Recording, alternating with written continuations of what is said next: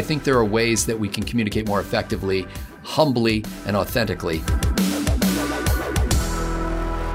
What's it going to be like when we win? I'm Scott Ott with Bill Whittle and Stephen Green, and this show is brought to you by the members at BillWhittle.com who have been funding Right Angle for years and making it possible for us to do many other shows, which you will find at BillWhittle.com. You'll also find an opportunity to join there when you click the big green Become a Member button.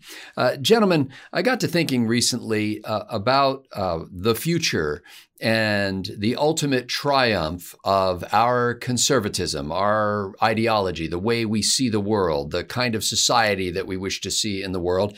And um, I'm often frustrated, obviously, with the slow pace of getting there.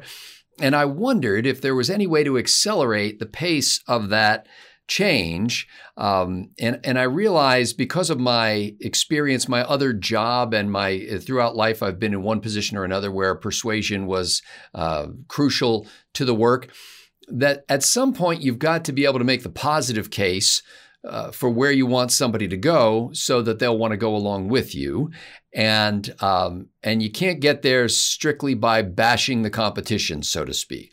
And so I wanted to just focus for a little while on what you see as, um, first of all, the kind of the ideal better future that a conservative trajectory will uh, achieve for us, and, and then kind of what what is the low hanging fruit where we can begin to make the kind of connections that it'll take to to achieve that future. And Stephen Green, let's start with you. Um, you know, sometimes I wonder who is there anybody who really even wants to make this case? is there anybody out there who's who's devoted to do this? I've read some books by people who uh, who are trying to do that, but they tend to have a very small slice of the pie. Uh, Steve, can you see? Uh, first of all, how do you see the future uh, when conservatism is not only ascendant but triumphant, and everybody is better off because of that? And then, what do you think is kind of the the entry level place where we can start so that we can get people there? Well, let's talk about that entry level place because uh, number one, I think it's vital to save the nation to get to that entry level, which I'm going to define for you here in just a moment. Um, and after that, I'm not sure there really is an after that, and I'll I'll explain that in a moment too. Look, for the, the this country's first hundred or so years, we didn't really have a, a statist party, and I mean statism. Um, we had a, a, smaller government party and a bigger government party, and on some issues they were kind of uh, a, a mixed bag.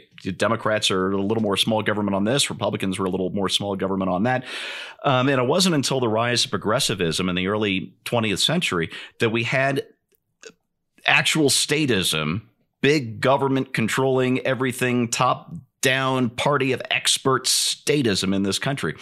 And it wasn't exclusive to either party. Uh, back in the ni- early 1900s, uh, you had Democrats and Republicans shouting, No, I'm more progressive. I'm more progressive. And it didn't matter which party they were. Progressivism, statism was the rage. And it continues uh, to infest both parties to greater or lesser degrees. The Democrats are totally caught up with it.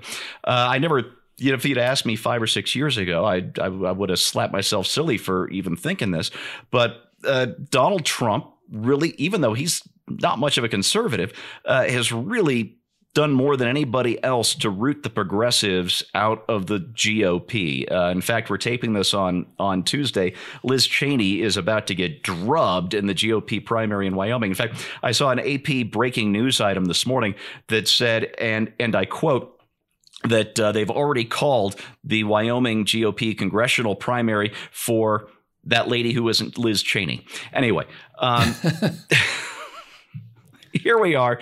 Here we are after a, a, century of increasingly huge government, and we have a, a, Democrat Party that I'm not talking about your average voter. I'm talking about the politicians, uh, state level and, and in Washington, who are absolutely corrupted with big state power, with, with absolute statism. They're using transgender issues to separate uh, uh, children from their families in ways not even the Soviets dared to try. Uh, there's a great article on that by uh, Rod Dreher in the American Conservative. I suggest everybody read it. Um, and the, the GOP is getting better. We still have our Mitt Romneys. We we still have a lot of big government types, but we're weeding them out slowly.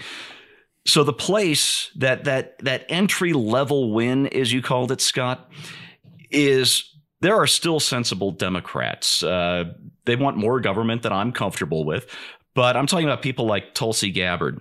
Uh, I'm talking about writers, reporters like uh, like Bari Weiss, who still agree with the foundational principles of the United States that the family is sacrosanct, that due process is not something you you can circumvent, that the First Amendment means what it says.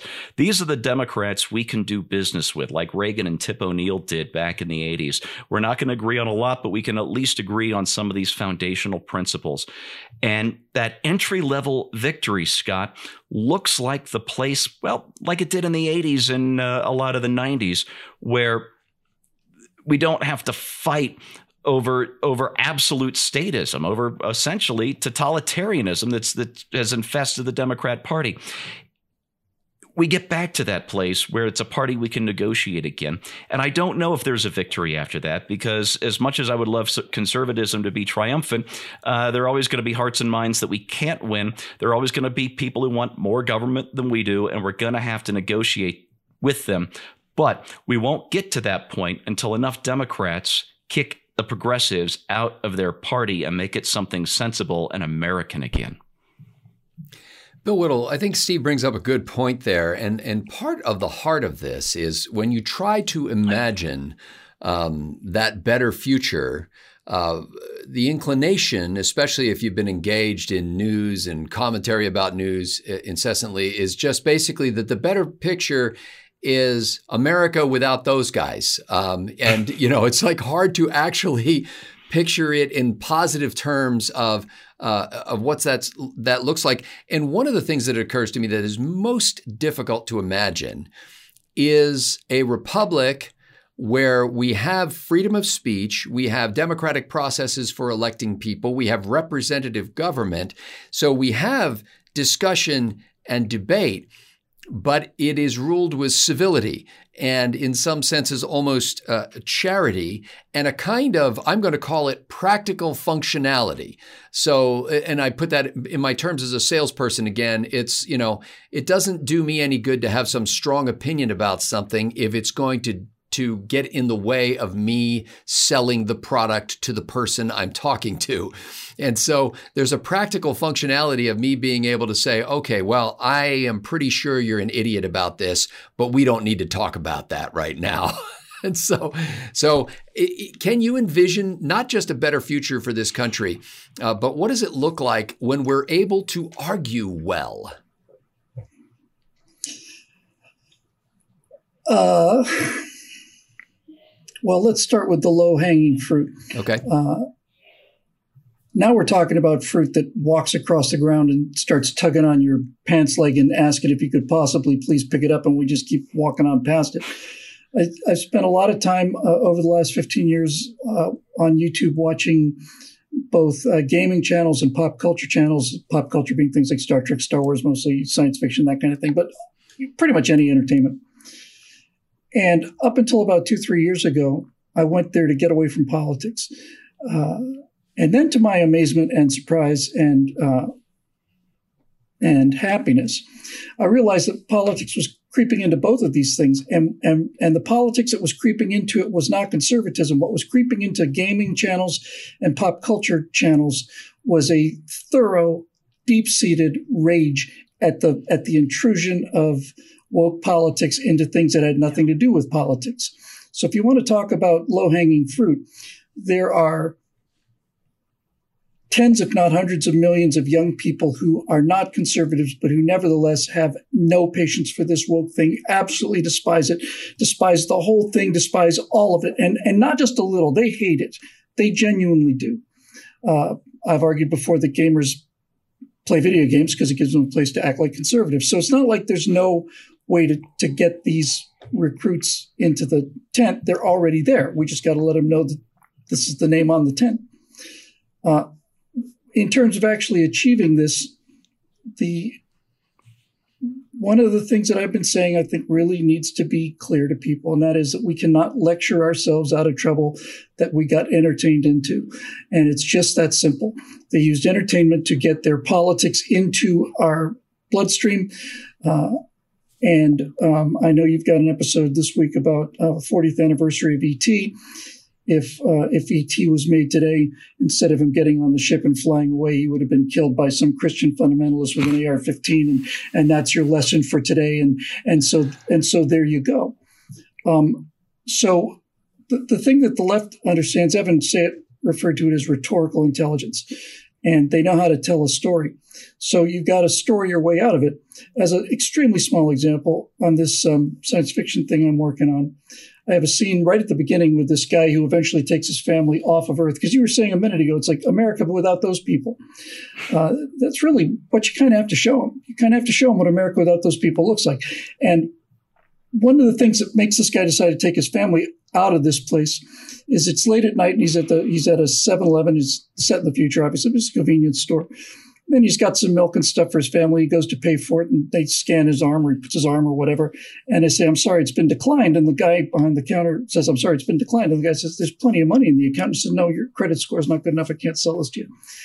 And the guy says, Oh, for God's sake you know, what, what the hell am I supposed to do? And the guy said, we can go over and vote. You get 15 points for that. And in the corner is a big old electronic thing. Looks kind of like a casino thing. And you go over there and vote, vote for president. And uh, he votes and it's like, now try again. Votes two times, three times. Yeah. After the fourth vote that he, that he gives for the right party, his credit score is raised enough for him to be able to get the stuff and get out of there. And, and so that's how the elect- that's how the electoral system in America functions now with mail-in voting and, and lack of ID and all the rest of it. Go vote as many times as you need to to raise your credit score, and then you're then you're golden. Uh, the most important point here is that uh, is that the, your your premise I think is is flawed because we all want to think this way. We will never win, ever, there will never, ever, ever come a point where we will be able to say, we did it. And this is the mistake that we continue to make. We saw this when Trump was elected. Hey, Trump's elected, problem solved. We will never win. We cannot win. We can't win because of the laws of thermodynamics. Long term win. Put your feet up, relax, win. You know, hey, look, we won. That day will never come. And the reason it will never come is because it's easier to give people money than it is to work for it. It's easier to tax a company than it is to run a company. It is easier to do all of these things that the progressives are offering than it is to do the things that conservatives are. I said early in my career that they're giving away free candy and we're trying to sell vegetables. And that's okay when you go out to mow the lawn and you put your lawnmower away, the grass starts growing immediately. The grass never stops growing. You've got to mow that lawn all the time. Rust never sleeps. It's a rock that we have to pull up, push up the hill every single day. And our only reward for it is to get it to the top. Tomorrow we got to do it again. Entropy works in favor of the left. Things can run down and we're seeing them run down all the time. The opposite of having things run down is to build things, and that requires effort and maintenance. And these things are daily, hourly, second by second duties that we will never be able to escape. So if you think the day comes when we're finally be able to put our feet up and say, hey, we beat them, that's just the moment when they're beginning to take most advantage of of the fact that we're the people who want to be left alone and they're the people that cannot tolerate leaving people alone.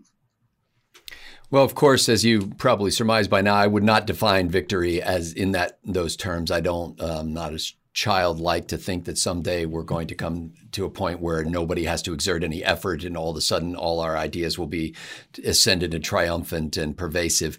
Um, I, I do think that there is there's a worthy objective that we can strive for that goes beyond simple electoral victories. I put little stock in electoral victories. Frankly, I've seen enough of politics from close up and from far away to uh, that I do not strap myself to any particular candidate and think that he or she is going to be the salvation of this country. Um, that's just not the way it works either. My concern for this country is not necessarily that everybody doesn't agree with me. My concern for it is that we have somehow found no way to work out our differences. Uh, it, the, apparently, the only way to work out our differences is to basically say that the other party is not interested in working out their differences, whichever side you're on. The other party is not interested. They're only interested in power. They want to be the boss, and I don't want them to be the boss. And I think we can do better. I think that there is a future where people are more free. I think there is a future where we have a country that is not only more just, but in which people generally agree that what justice is and that it pervades the country and that the uh, injustice is a violation of the norm and exceedingly rare. I think that there is a country where people can pursue their dreams and uh, find uh, ways to do that that are remunerative, that they are able to earn money while pursuing the things that they're truly good at and that they enjoy doing.